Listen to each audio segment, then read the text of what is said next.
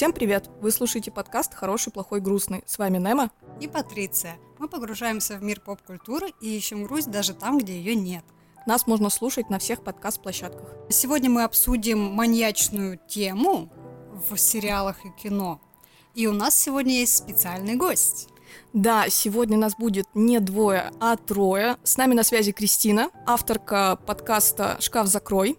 Замечательный подкаст, всем советую послушать, заценить в свободное время сразу после того, как вы закончите слушать наш эпизод. И поставите нам лайки. Да, и оцените нас везде. Кристина, привет. Привет. Это я. Да, в общем, мы давно не записывались, поэтому... Можем тупить? Да, можем тупить, но мы обещаем, что мы постараемся нет, мы не будем давать никаких обещаний. Давать обещания ну, это, это плохо. слишком токсично. Да. Нет, короче, все будет так же круто, классно, как и до этого. Но мы соскучились, и нам очень-очень не терпится поскорее начать снова войти в такой режим. Да, э, руки чешутся, язык заплетается, в общем, погнали. Сегодня мы поговорим о, как я ее назвала в сценарии, маньячной теме, но это не совсем маньячная тема. Это скорее просто о каком-то деструктивном контенте, true crime, который многие из нас смотрят. Почему я захотела выбрать эту тему? А, немножко личного добавлю сразу, схода. Когда я начала заниматься терапией, мой терапевт заметил, что в периоды депрессии я часто, даже не часто, а скорее я всегда обращаюсь к какому-то деструктивному контенту, если его так можно в целом назвать. Я смотрю разнообразные детективные сериалы, которые там одно преступление, одна серия. Я смотрю, например, Доктора Хауса постоянно. да, есть такая тема. И э, часто смотрю в целом какие-то фильмы и документалки, слушаю подкасты в целом о маньяках, true crime видосы на ютубе и прочее. В целом э, мы с терапевтом тогда пришли к определенным выводам, касательно именно моего такого поведения, именно во время депрессивных эпизодов. И сегодня с вами я бы хотела эту тему обсудить, потому что мне очень интересно узнать, есть ли у вас такой опыт, может быть, ваш опыт различается, и в целом как-то хочется сделать его валидным, озвучив его. Поэтому, Патриша, Кристина, что вы думаете об этом? Давайте начнем, наверное, с Кристины, мне интересно услышать твое мнение на этот вопрос, который мы сегодня обсудим. Как ты думаешь, почему вообще люди смотрят такое? Слушай, это классный вопрос. Ну вот э, мой поинт, который я с собой принесла, как бывший, наверное, фанат True Crime, и сейчас я его так сильно не потребляю на данный момент, я все свои реализации, точнее, все свои... Боже, как это называется? Моя любимая рубрика «Как это по-русски». Боже. Realization. Да, Кристина просто многоязычная, поэтому тут это все, все может пойти в ход. Давай, даже на итальянском шпарь мы, если что, потом загуглим. Си, окей. Боже, реализация. Нет. Короче, все такие мои осознания, которые ко мне приходят, они приходят обычно из ТикТока. И вот я как-то смотрела ТикТок, и там что-то сказали про такой классный поинт, что люди, у которых была какая-то травма в детстве, особенно такой очень тяжелое, травматичное детство в постоянном ощущении небезопасности, они вырастают с этим состоянием и его чувствуют как такое что-то родное и домашнее, и поэтому, когда они смотрят true crime, допустим, контент, там еще имелось в виду про хорроры, но я тоже могу это туда. Они как бы ощущают вот это родное, родное ощущение адреналина какого-то, да, что-то да. такое, тревожность. Я думаю, тревожность — это самое такое важное ощущение, которое дает true crime, и хорроры, и триллеры в моем случае. И оно для меня родное и понятное, и поэтому я как включаю хоррор, там что-то какое-то убивают, режут, я такая, о, все как дома. По ощущениям, не в смысле все как дома. Знакомое чувство, да? Да, да. И вот для меня это такое. Типа жить в этом постоянном, постоянном ощущении тревоги, вот это fight mode, flight mode. Постоянное напряжение такое. Да, да, вот это напряжение, ну такое знакомое и родное из детства, что ты постоянно в нем был, и иногда хочется в него чуть-чуть погрузиться, потому что какая-то ностальгия почему-то такому. Ну вот как мы, не знаю, в детстве пюрешку едим, потому что мама нам ее готовила в детстве, а ты сейчас взрослый, ты ее ешь и такие же эмоции испытываешь. Вот так же и, наверное, с true crime ом, хоррорами для меня. Я думаю, прям тоже имеет место быть. Не для всех, понятное дело, не у всех было такое тяжелое, травматичное детство, как у меня, допустим, но, но в целом это может быть. Ну и второй такой поинт это про то, что м- женщины конкретно и люди, которые росли в этой гендерной социализации, они готовятся, наверное, или как-то себя готовят к тому, что такое может случиться. Ну да. и когда они потребляют такой контент, немножко знают, что может пойти не так, и, возможно, готовятся к тому, как себя можно будет вести. Вот. Да, тоже часто такое слышала. Или как наоборот, не надо себя вести. Хм. Я с такой точки зрения еще не смотрела на эту ситуацию. Нет, Нет типа я даже ты...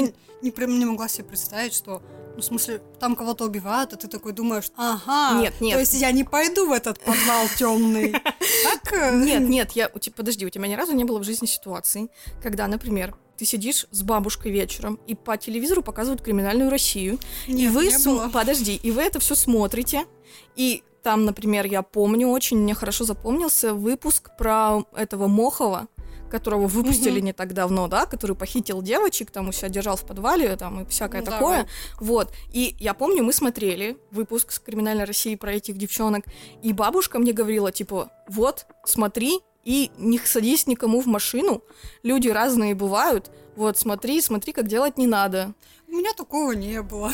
Вот, поэтому для меня, наверное, вот в детстве, пока я не столкнулась с какими-то психологическими проблемами, да, как бы, грубо говоря, вот там до 10 лет, когда я смотрела вот такой вот криминальный контент, по которому сейчас все жестко ностальгируют, для меня это был как вот поинт бабушки, что типа смотри и учись, как делать не надо. У меня из-за этого, например, на самом деле очень сильная тревожность. Я, с одной стороны, люблю свою бабушку, но с другой стороны, я не очень бы хотела, чтобы она так делала, потому что я в детстве постоянно оборачивалась, mm. когда где-то шла, типа, знаешь, ты идешь, идешь и рандомно так Типа... Постоянно бабушка в голове напоминает ну, да, о том, что да, вокруг да. могут быть эти... Да, всякие страшные, стрёмные люди, и ты такой, нет, я не хочу, чтобы... Меня... Ой, извините, никто я меня... Запикаю. Спасибо. чтобы меня кто-то воровал там или еще что-то. Ну, короче, дичь полная. Но у меня такого не было, потому что не было рядом каких-то взрослых, которые бы меня поучали и говорили, будь осторожна. У меня другой взгляд на вот эти вещи деструктивные, ну поделись. на хорроры в том числе, на всякие маньячные тематики.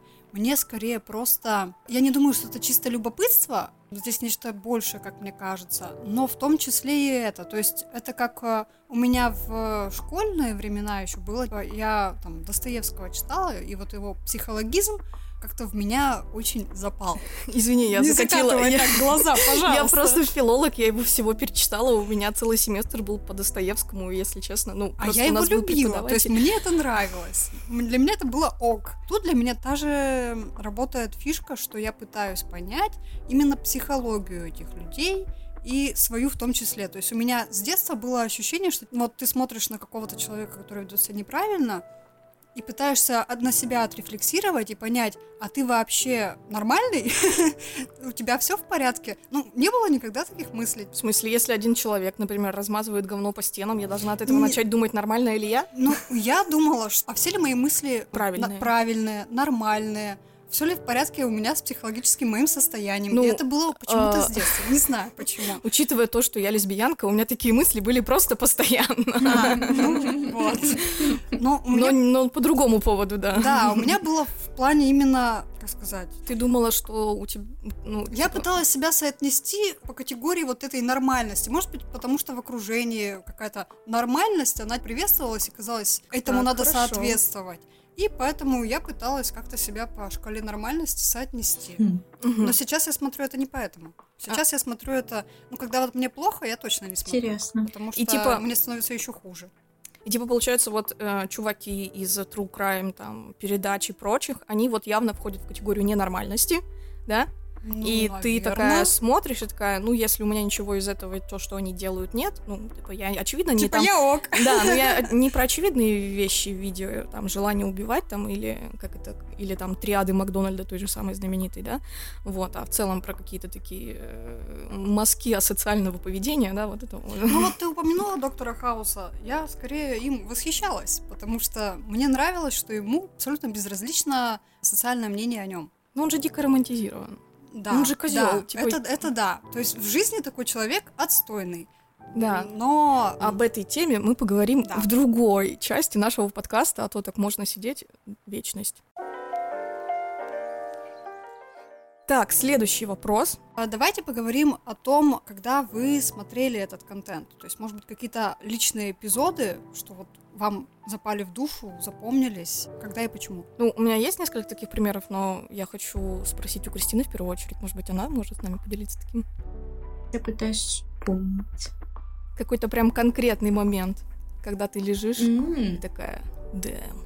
Вот сейчас бы посмотреть криминальную Россию. Мгм, окей. Ну вот для меня конкретно все, что не настоящее, я его употребляю в свободное время, типа как э, развлечение. А конкретно true crime это то, что на меня влияет именно как деструктивный контент для меня. Потому что он настоящий, я сильно принимаю его близко к сердцу. Но обычно я подкасты, допустим, про true crime слушаю по дороге куда-то или там перед сном. Меня очень сильно они усыпляют.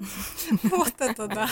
Да, я человек, который спит под true crime, потому что они там что-то ля-ля-ля, бу-бу-бу, и ты такой, «Мгм, мгм, мгм», и уснул. Вот. Ну, я тут критически от вас буду отличаться, конечно, потому что я после такого уснуть точно не могу. Не, у меня был один эпизод, э, я слушала, ну, это не совсем true crime, типа, я слушала аудиокнижку Гарри Поттера на английском, и там Стивен Фрай озвучивал ее. Короче, это была часть, где э, лорд Волан-де-Морт уже оживился вроде. Это была то ли Кубок Огня, и то ли Принц Полукровка. Не, это был Орден Феникса, вот, посередине это был Орден Феникса, и мне начинает сниться сон, как за мной гоняется лорд Волан-де-Морт. Я пытаюсь от него убегать, у- убежать, мне очень страшно, и я просыпаюсь от этого страха и слышу, как Стивен Фрай своим прекрасным британским ан- акцентом там что-то вот с классными интонациями и что-то озвучивает, какую-то то ли сцену погони, то ли как э, Поттеру приснился какой-то страшный сон, короче, какой-то эпизод из книги, который вот прям связан с лордом Волан-де-Мортом, и мне это приснилось на подсознании, потому что я это услышала все равно. Но про... Когда я засыпала под Каслом, например, мне не снились никакие такие сны про убийство. Вот. Ну, короче, ты засыпаешь под него, Кристин?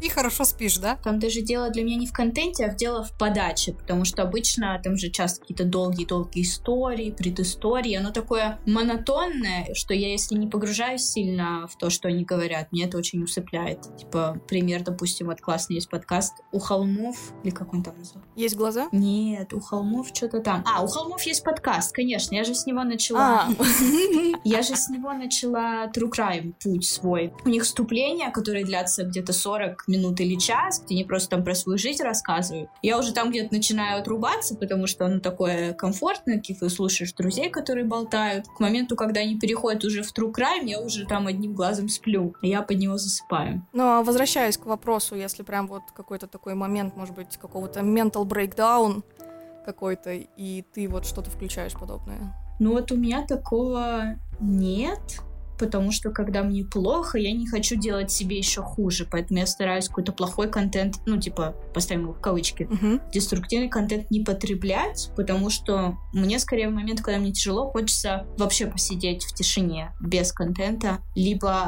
на что-то такое хорошее, типа, не знаю, там, друзей каких-нибудь, ну, в смысле, сериал «Друзья», там. Деструктивный контент я потребляю только когда у меня ментальное состояние стабильное, и оно меня из равновесия не выведет.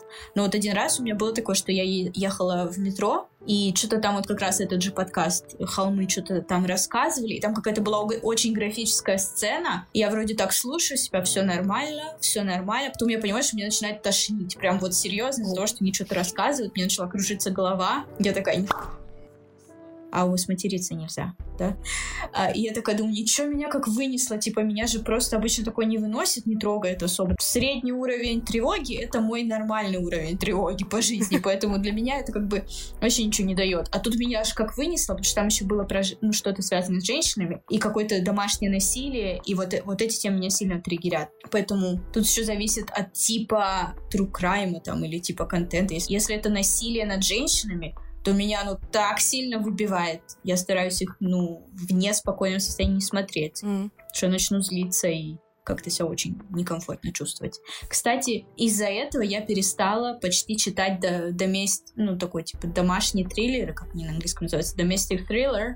Это когда что-то связанное между женой и мужем, какое-то такое. Я перестала их читать полностью. А, мгм. У нас сейчас на кухне вилки бряцнули, я думаю, у, призраки.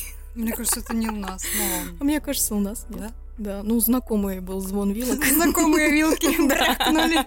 Ща вон полетят из коридора. Слышу звон, знаю, он где-то у меня. Да, да, да. Хотела сказать, что да, я согласна насчет того, что есть определенные темы в таком контенте, которые тебя, ну, выносят, да, как сказала ты.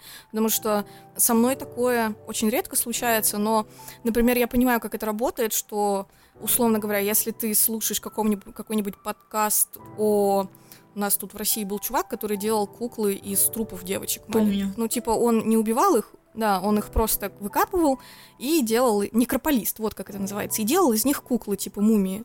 И когда ты это слушаешь, ты такой, ну, как бы странно, но как бы и окей, потому что это что-то настолько невероятное, неестественное, с чем ты вообще никогда в жизни не сталкиваешься, что тебя даже не трогает.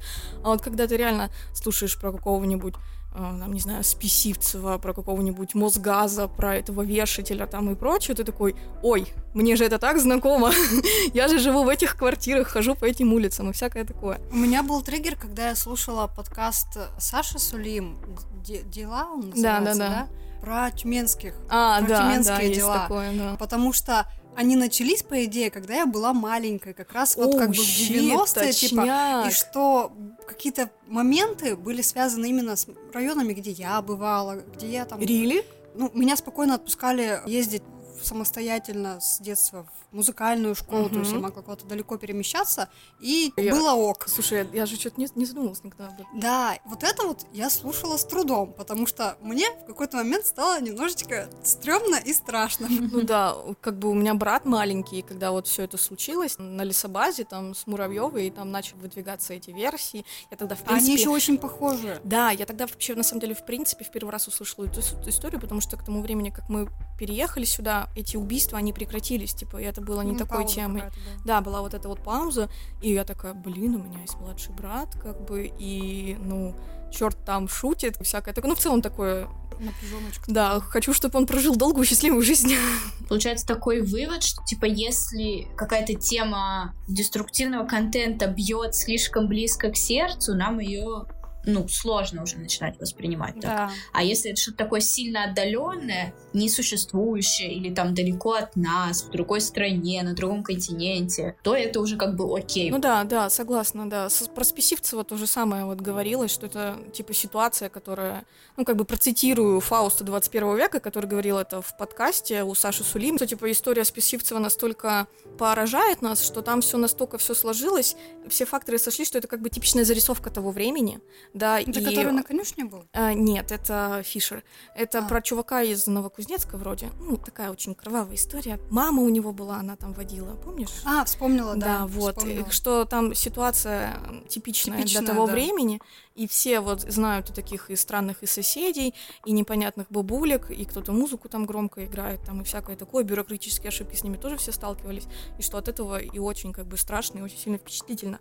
Но если возвращаясь, например, вот к моментам, да, мы немножко убежали, но ничего страшного. Просто э, я почему вообще решила спросить у вас, потому что у меня такие моменты, я их помню. Это все, в принципе, происходило на протяжении моего одного конкретного breakdown в 21 году, когда у меня была очень острая стадия депрессивного состояния, состояние, я много чего не могла делать и прочее, но я помню себя, смотрящий, например, того же самого доктора Хауса, и я лежу вот так вот на диване, там, не знаю, не ела, не пила уже фиг знает сколько, вообще ничего не хочу в жизни, я смотрю этого доктора Хауса, и я типа нон-стопом серии переключаю, хотя мне уже даже не интересно совершенно, и я даже сильно не слежу за сюжетом, но вот эта вот постоянная прокрутка таких вот событий, ну, как бы мой психолог мне сказал, что несмотря на то, что как бы по факту это немного такой развлекательный, не совсем настоящий сериал, что она э, предположила такой point of view, что это все равно деструктивный контент, потому что там очень близко смерть, очень близко разные болезни, и, в принципе, сам персонаж, да, сам по себе, вот, доктор, да, э, этот Грегори,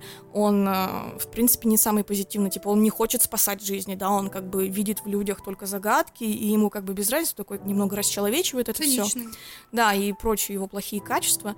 И в целом, если посмотреть с этой точки зрения, в принципе, согласна с ней, что подобный эмоциональный фон очень сильно резонирует с моим внутренним эмоциональным фоном. То же самое я ощущала, например, тоже помню момент, тогда еще работал Netflix, вот, и там вышло как раз подряд, наверное, несколько документалок про сынов Сэма. В Нью-Йорке, короче, была такая очень странная полусатанистская, полу какая-то непонятная банда, или один человек, короче, тоже такая странная история из 70-х вроде бы.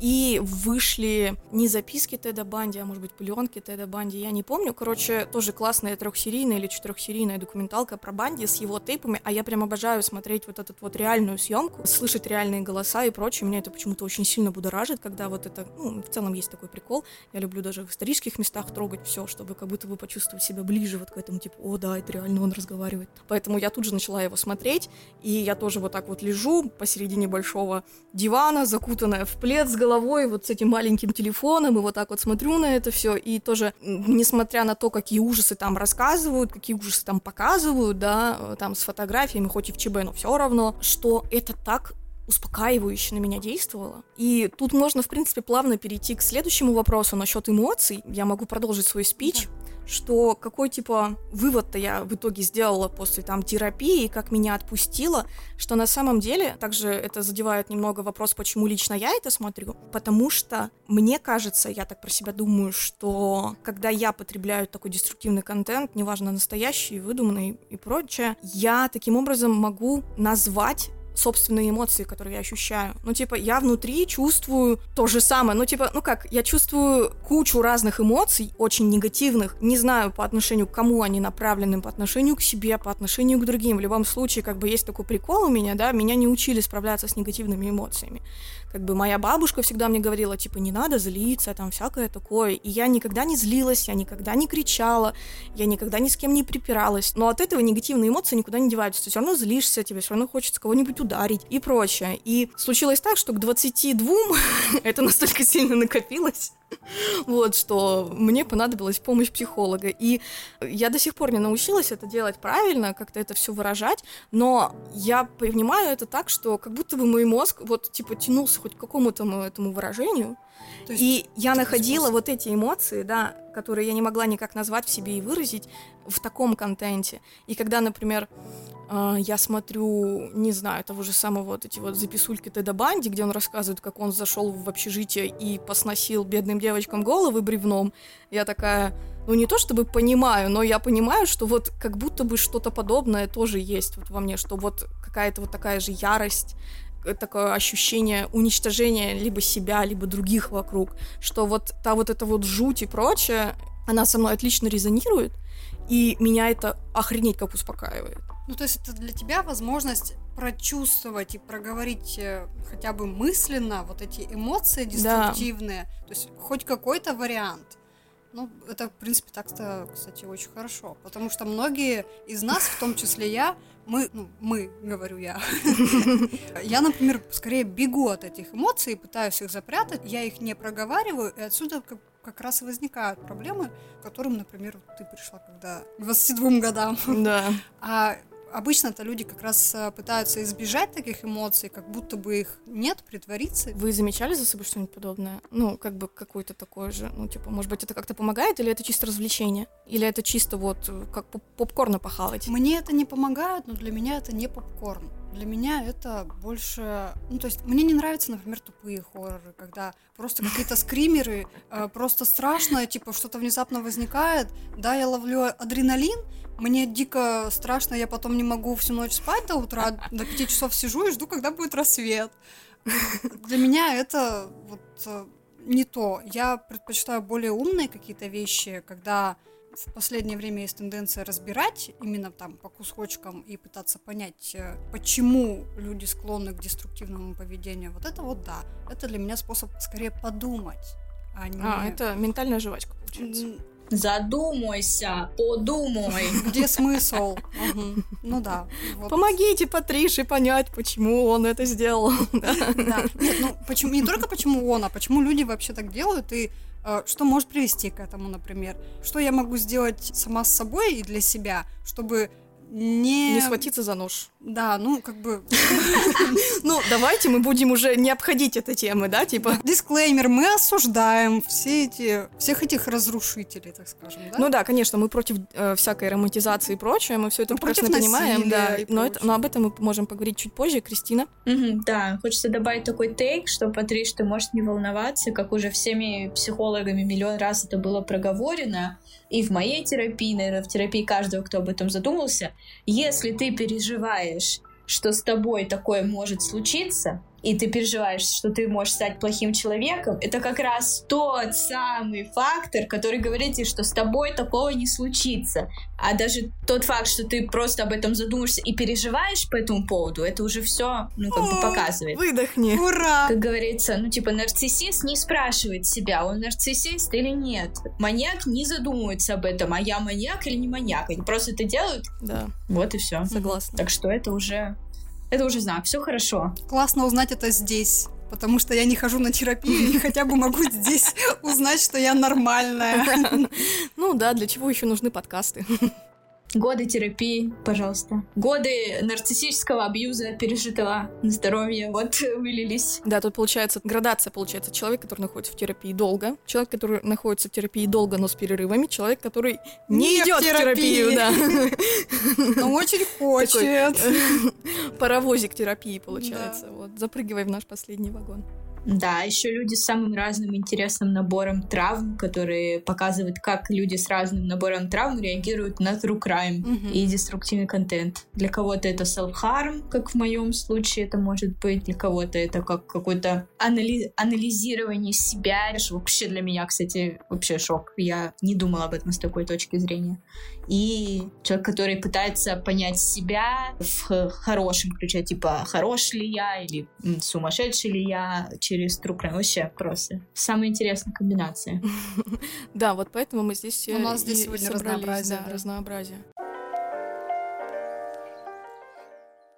На самом деле, по первости, когда я еще не ходила там на терапию, у меня там были в плейлисте всякие такие страшные фильмы и прочее, тот же самый там «Молчание гнят» я люблю, всякое культовое такое, тоже деструктивненькое такое, страшненькое, триллерное, ужасы. Я посмотрела оригинальную серию, там, «Пятница 13 Вот это ч прям в душу запало. И тогда я тоже думала про себя, тоже такой популярный есть поинт, что люди пытаются понять, как бы залезть в голову, да, к тем же самым маньякам, убийцам и прочее, что а вот почему они так себя ведут, пытаются найти какую-то первопричину подобного поведения.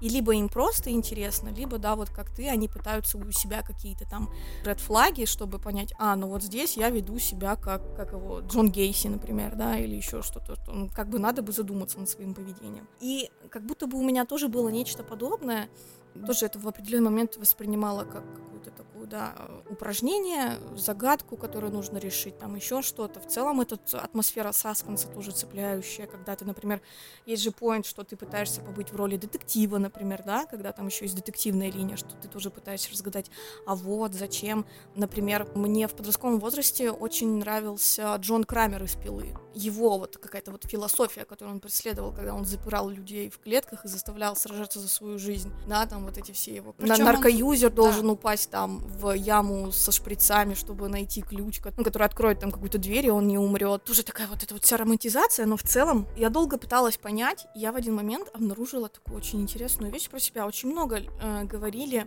и подкастеры, и в детективах часто повторялся, в принципе, что такой поинт, что эти люди в определенной степени больны там и прочее, но в целом у них есть вот какая-то потребность чувствовать власть.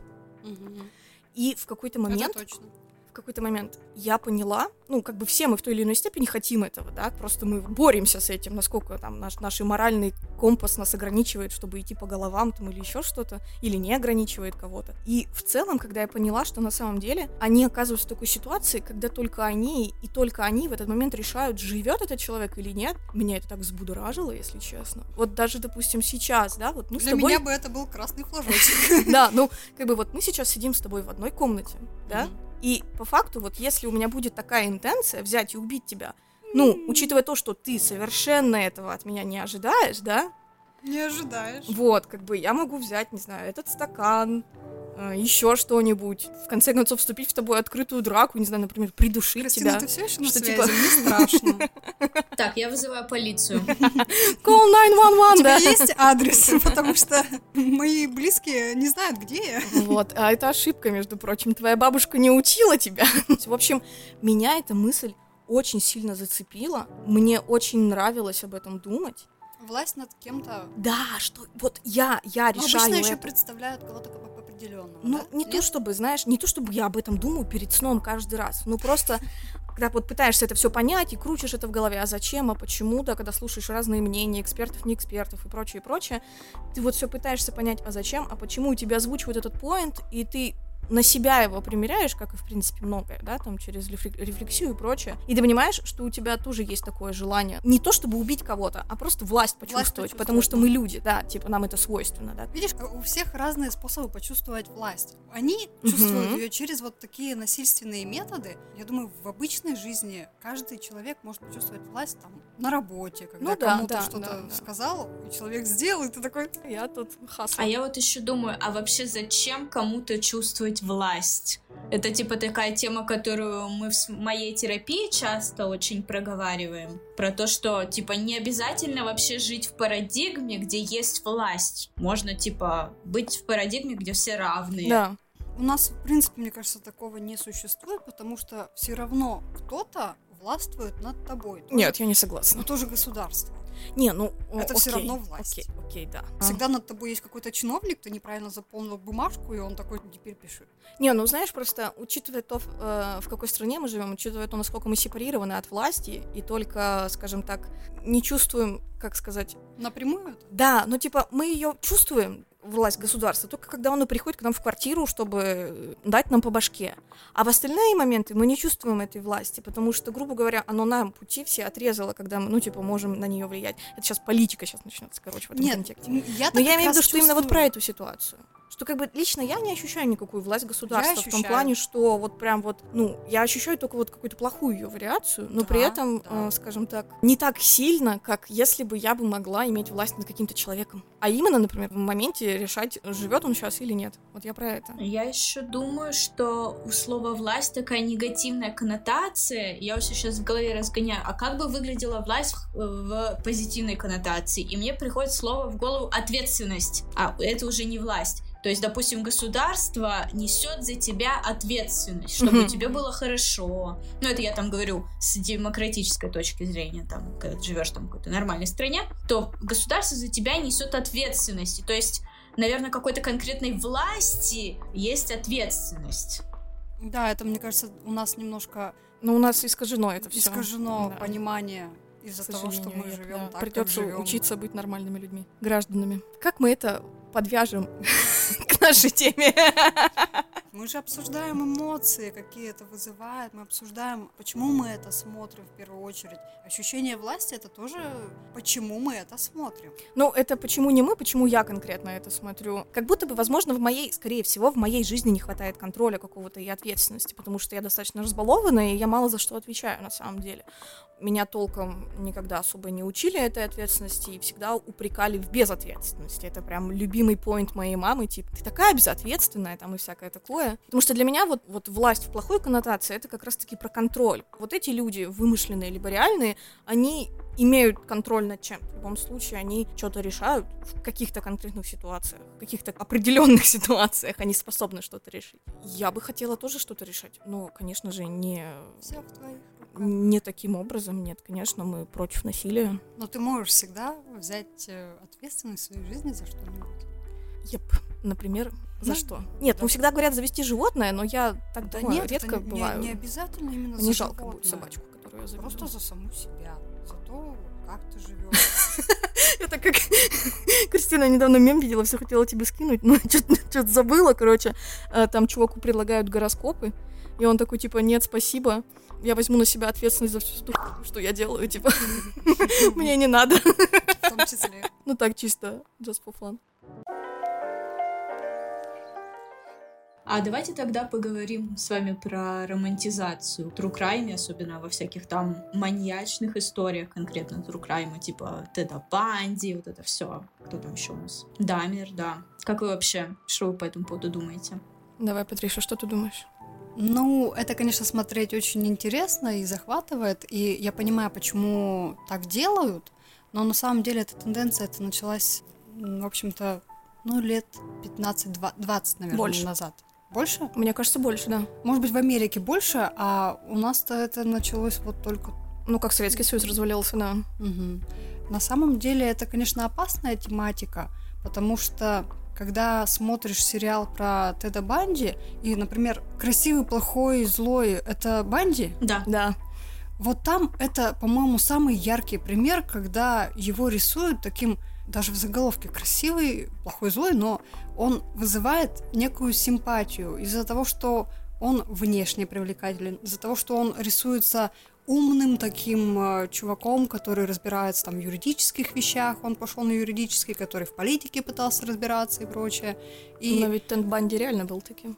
Нет. Он же сам себя защищал да. на процессе, он же был себе адвокатом. Тут это очень-очень опасная тема. Не каждый же полезет после фильма или сериала что-то читать про, про него и про Согласна. этих героев. Э, это типа заморочено, не каждый это делает. Тут как раз пример, когда это стоит делать. Я полезла, посмотрела, и на самом деле он был не настолько умный. Он очень хотел, чтобы о нем думали, что он такой интеллектуал. А на самом деле он довольно посредственный юрист. Вся эта его бравада привела только к плохим последствиям, в том числе для него самого.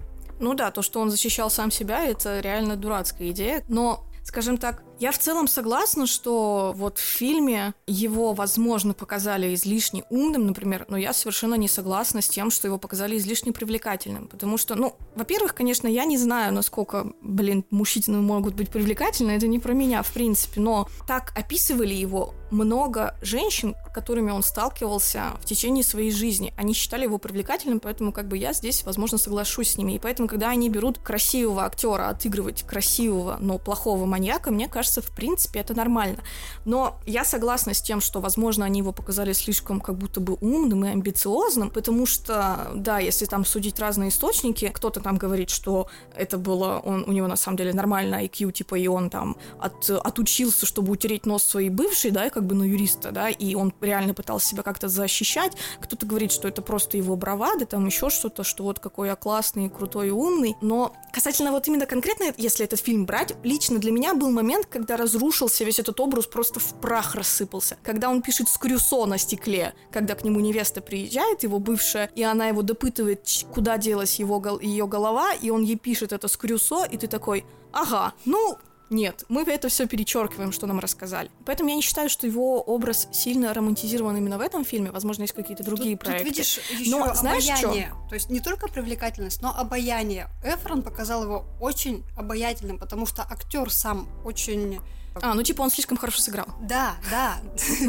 Sorry, sorry, но ты слишком хорош для этого. Это как, ну не знаю, для меня образ Аль Пачино как актер, за что бы типа не взялся, всегда будет обаятельно, привлекательно, классно. Там, не знаю, Джейсон Айзекс у меня то же самое. Ну, то есть, есть какие-то примеры актеров, которые, чтобы не взялись, и режиссеры-то это знают, продюсеры по кастингу и прочее, что этот сможет сыграть именно харизматично, обаятельно, привлекательно, так, чтобы было интересно смотреть. И тут они, по-моему, этим воспользовались. Ну вот Ганнибал. Не, подожди яркий про Ганнибал. пример. Не, Ганнибал не настолько яркий пример. Мне больше хочется про свежак проговорить, плюс я его вот совсем недавно начала смотреть, про того же самого Дамера, да, типа, мне кажется, что вот как раз-таки Дамер реально сильно романтизирован. Если судить, например, по там реальную, да, его вспоминать, то он не такой уж умный. Его там показывают, как он выглядит как щеночек, которого всю жизнь пинали, и все, что ты хочешь, это типа обнять его, и такой, да блин, чувак, все, что тебе нужно, это любовь, типа, и ты справишься, но нет. И любовь был, ему... Была же же... Любовь ему не поможет, он не исправится. Там типа... была любовная линия, с которой он не справился. Это и доказывает, что ему вот, не нужна но любовь. я к тому, что э, до того, как эта линия случилась, вот я сколько, три или четыре серии посмотрела, все это показывает как то, как его бедного в детстве все бросали.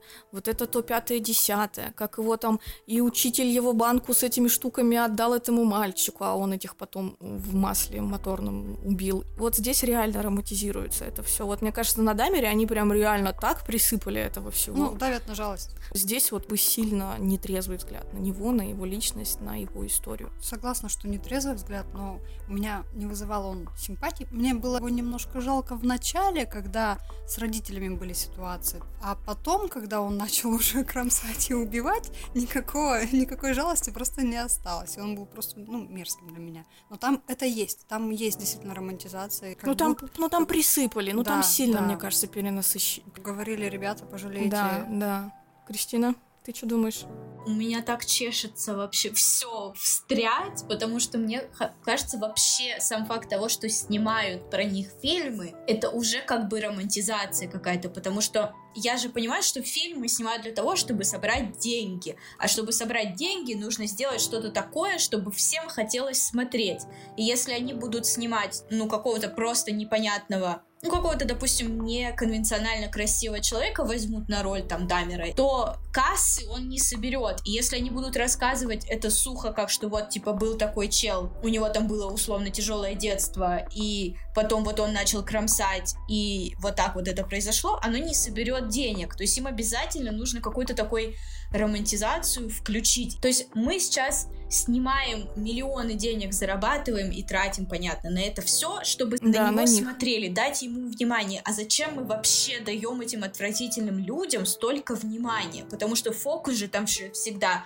Посмотрите, какой он бедный, несчастный. Посмотрите, как его обижали. Да, да, и да. вот родители его не любили. А вот он такой красивый. Даже для меня бесячий абсолютно факт, что взяли Зака Эфрона э, на его роль, потому что у Зака Эфрона такое классическое лицо. Мы же его всегда знаем какого-то красивого, обаятельного чувака. Для меня Зак Эфрон — это чувак, который э, в High School Musical пел. Почему его вообще тащат на роль Теда Банди? У него же такая харизма конкретно красивого, доброго какого-то чувака. Почему бы не взять просто какого-то среднего чувака и показать, что он, не знаю, очень хорошо обаял, еще что-то. Потому что он, если смотреть на реальные фотографии всех этих людей, они, может быть, были обаятельные со стороны того, как они разговаривали, но, по сути, они были обычными мужчинами. И поэтому, когда, когда они снимают эти байопики и бесконечные фильмы про Теда Банди и про этих всех, и где пока берут конвенционально безумно красивого мужика, миллион людей на это посмотрит и скажет, ну вот он же все-таки красивый, потому что мы же живем в таком мире, где красота — это очень-очень важная вещь, и мы сочувствуем красивым людям, мы всегда да. к ним относимся угу. лучше, мы всегда к ним как-то какой-то дает им кредит доверия. И когда вот они снимают бесконечно эти фильмы на то, чтобы сделать миллионы денег на лице этого Дамера или там бесконечное количество Родригеса, кого угодно, и берут красивых мужиков, все равно кто-то будет на это смотреть и сказать, блин, ну вот да, вот он, конечно, убивал, но он же симпатичный мужик. Ну, он такой милаш. Да, он же такой ну милый. Ну, да. Есть же эти группы бесконечные, которые писали да, всем этим маньякам. Да. Они говорят, я за тебя выйду замуж, я тебя жду, ты самый лучший. Но это бесконечная романтизация людей, которым, во-первых, не должно быть столько внимания, потому что они плохие, потому что они, откровенно говоря, ужасные люди. Почему бы про жертв не снять, или там какой-то импакт про это, что там после этого произошло. Ну да. А мы все время даем, я сейчас включу дикую феминистскую и мужа ненавидящую, ну зачем столько внимания этим белым мужикам, которые не только белые цисгет мужики, так они еще и ужасные люди, они убивали людей. И ты весь делаешь, блядь, как мне горит? Нет, ну мы же говорим не только про мужчин, женщин маньяков очень мало. Были, были такие примеры, и я смотрела эти Просто, например, когда ты смотришь «Монстра», ну, самый популярный, да, ну, где да. Шарли Стерон вроде да. сыграла, да, как бы ее не романтизировали. Ее вот вообще не романтизировали. Она как в жизни, да, вот эта женщина была, извините меня, там. Э, работницей, да, секс-услуг, которая скитается по дорогам, наркоюзер там и прочее, она так и в фильме фильме такая же, с желтыми зубами, с непонятными волосами, и там нет вообще никакой романтизации. И фильм называется не красивая, плохая, злая, а монстр. Ну, как бы не красивая, сексуальная и немножко маньячка, а прям все там сразу плохо. Ее всегда женщин как-то, даже вот та женщина, которая убивала там каких-то рандомных мужчин, я забыла, какая у нее была фамилия. Короче, всегда, когда снимают про женщин маньяк, она несчастная и страшная она всегда, не, ее всегда некрасиво показывают. Не было такого, что позвали какую-нибудь Хлою Грейс Морец, и она там играет какую-то маньячку, такая вся секси, приходит, я сейчас тебя буду убивать. Но я вот такая красивая, давай пососемся. Да, типа черная вдова какая-то классическая. Да, это всегда какая-то убитая жизнью, некрасивая. Ну, в хоррорах, кстати, были такие женщины в хоррорах маньячки женщин? Нет, убийцы женщины, обаятельные, красивые, все такие. Но там это сексуализировалось скорее. Ну да, и это тоже. Такая секс- тоже, да. сексуальная. Да, типа, Придем... которой хочется так да, прийти, да, да. типа, а вот ты меня не убьешь, да. она хрен тебе и... И убила. И, да, отрезала тебе причинное место. Короче, мы против этой романтизации. Я согласна, я подписываюсь под каждым словом. А я бы... не поняла, Кристина хочет, чтобы вообще не уделяли в фильмах внимания и не делали акцент именно не, на, мани... знаешь, я на бы... убийцах. Мне кажется, здесь такой тейк, что если вы уж и снимаете фильм про убийцу, да, вы как бы, блин, про жертв снимите тоже. Не, не делайте фокус только на него. Вот убил тот же самый Дамер, например, того парня, который самый первый этот э, голосовал там на улице, да. Вы реально покажите в конце, может быть, или еще что-то, расскажите расскажите какую-то другую историю, введите, может быть, параллельную какую-то ситуацию, как, типа, люди, которые пострадали от него, э, справляются с этим там в прошлом, либо в будущем, вот как они с этим справляются. В подкасте основано на реальных событиях, например, это очень классно показано, когда они сменили фокус на брата одного из мальчиков, которого убил а, этот Фишер, когда вот рассказывается история этой матери, которая до последнего думала, что ее сын, сын старший жив, и когда ушел ребенок, да, а тебе вернули только часы и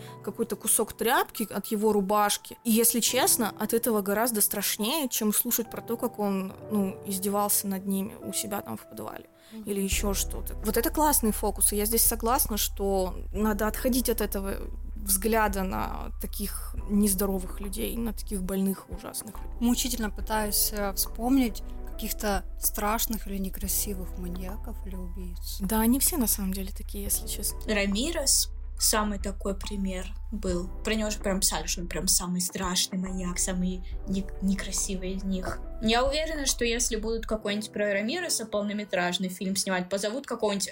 Это, боже, у меня вот этот актер прямо в глазах. Мачете? Э, блин, вот у него такие все время гендеры неконформные роли, у него, я забыла, как его зовут, но вот я уверена, что позовут именно его, потому что он конвенционально красивый, и он очень похож, тем не менее, чертами какими-то на Рамирес. Он добавит ему там пару шрамов, зубы немножко. Это Джон Гейси, который клоун, он тоже, блин, вообще а, ну ничего да. симпатичного в нем нет. Насчет, кстати, конвенционально красивых, типа, блин, вот берете какого-то красавца, типа, грим, графика, сделайте его страшнее. Угу. Типа, why not? Чтобы он не был Обаяние таким это не уберет, а добавит именно вот такой... Ну да, чтобы не думали, что вот какой он красивый. Ну, видишь, это, это не их цель. Мне кажется, фокус вообще должен быть не на том, какой он, как он выглядел. Я хотела подвести еще мой тейк к тому, что не только давайте сместим фокус на жертв, потому что это не всегда тоже хорошо, потому что жертвам тяжело, угу. что их истории перемалывают постоянно, из этого делают контент какой-то развлекательный или там какой угодно. Это не всем подходит.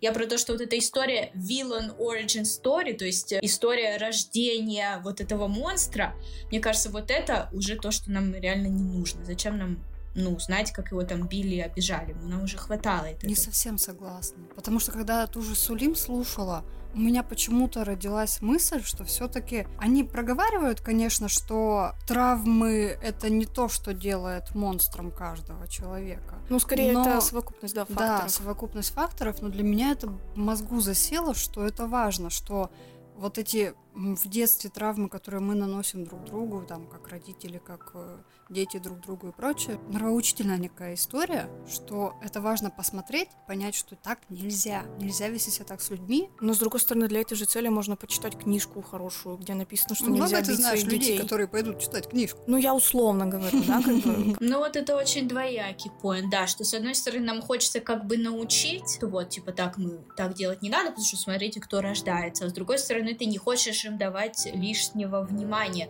Но вот э, мне хочется подрешить противоположный поинт твоему, а скажи, много ли людей посмотрело фильм Теда Банди и такие, ну, пожалуй, я, если буду рожать детей, то точно буду их, ну, так с ними не буду делать. То есть я думаю, что, опять же, это влияние не настолько огромное, как мы думаем. Видишь, каждый же судит по себе, я сужу по себе. У меня это вызвало именно такие мысли, и я как ровесница начала анализировать, я обижала других детей, я кого-то гнобила, я кому-то делала плохо, что это могло на них как-то сказаться.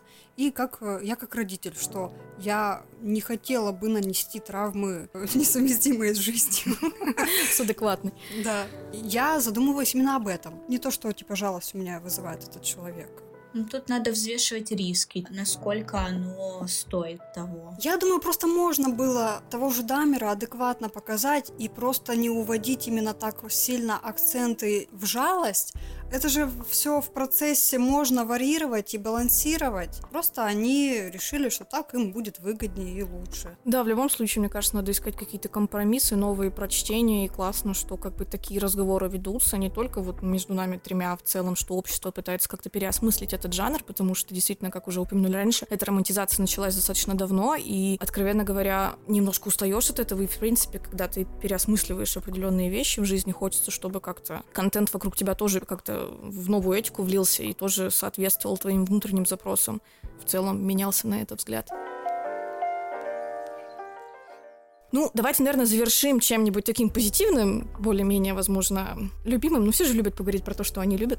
Может быть, есть какие-то, не знаю, проектики, которые особо в душу запали, неважно, какого они хорошего качества или еще что-то. Возможно, наши слушатели воспользуются это как, э, не знаю, must listen, must have, must see, must watch, всякое такое. Ну вот, да, как ты уже упоминала, это сегодня подкаст, я просто хочу его тоже хайлайтнуть. То последний, который я слушала, основан на реальных событиях. Это сделан проект «Либо-либо», там всего три эпизода, и мне очень нравится этот новый фокус. В этом случае он конкретно на одной истории.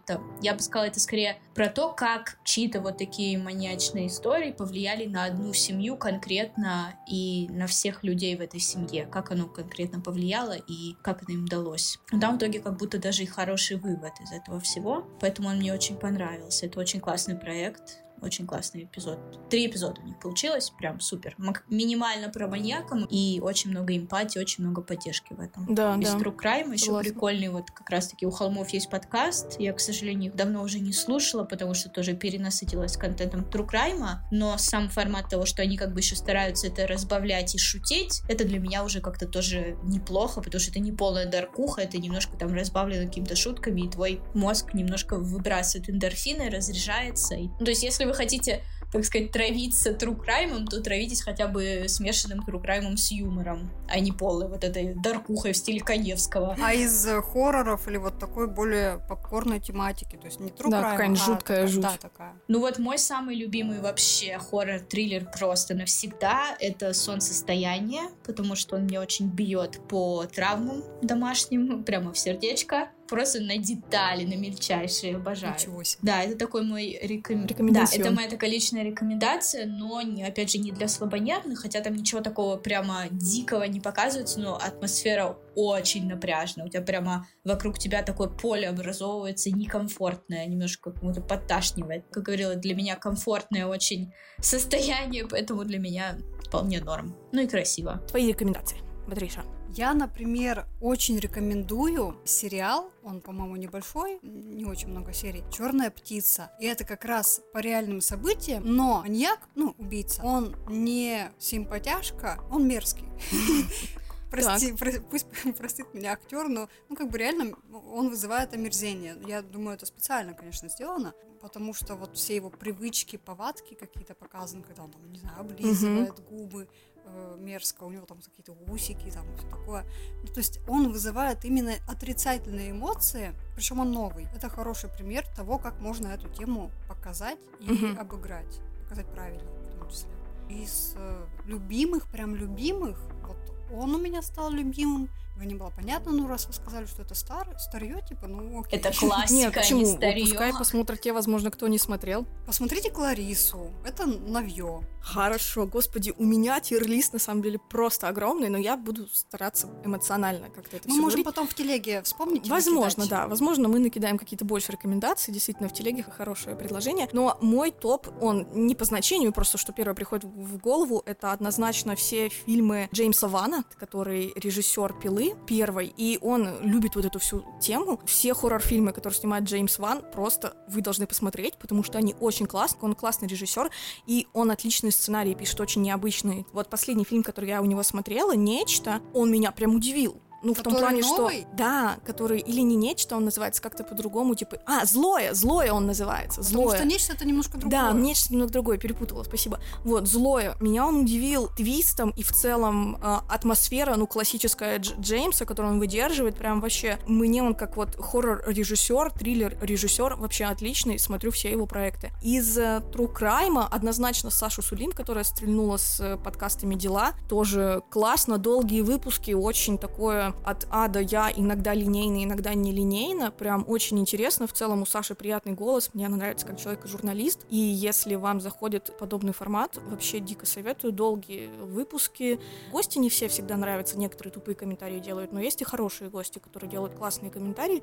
И в целом классный такой очень приятный проект. И, наверное, не хочется, конечно, говорить типа следствие вели или криминальная Россия, но если честно, это моя guilty pleasure, которая прям иногда вот так сидишь и ух, что бы мне поделать, но не посмотреть бы мне, узнать, типа, какая это совершенно другая история, и эти замечательные подводки Коневского, конечно, когда он начинает совершенно, типа, как это, начал за здравие, закончил за упокой, вот это вот прям про него. Это надо увидеть. Да, это надо просто увидеть. Иногда одинокими вечерами, когда не можешь уснуть и не знаешь, что бы посмотреть, ты просто включаешь плейлист.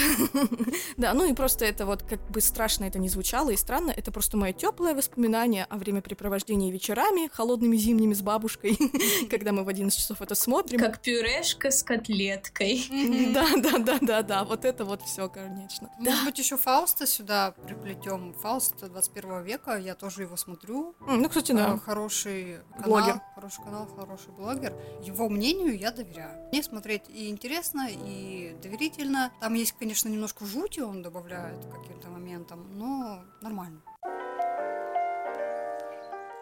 Так, ну что, я думаю, мы будем заканчивать. Будем заканчивать. Спасибо, что дошли с нами до конца. Обязательно подпишитесь и поставьте оценку, если вы еще этого не сделали, а также подписывайтесь на наши соцсети, они есть в описании. Заходите в телегу, там будет дополнительный контент и вообще посты, следите за обновлениями. Также у нас есть Бусти, на котором вы можете нас поддержать, если вам нравится то, что мы делаем. Мы будем вам за это очень благодарны. А также э, не забывайте подписываться на подкаст Кристины «Шкаф закрой». Ссылки на проект также будут в описании. Всем пока! Пока. Пока. Всё.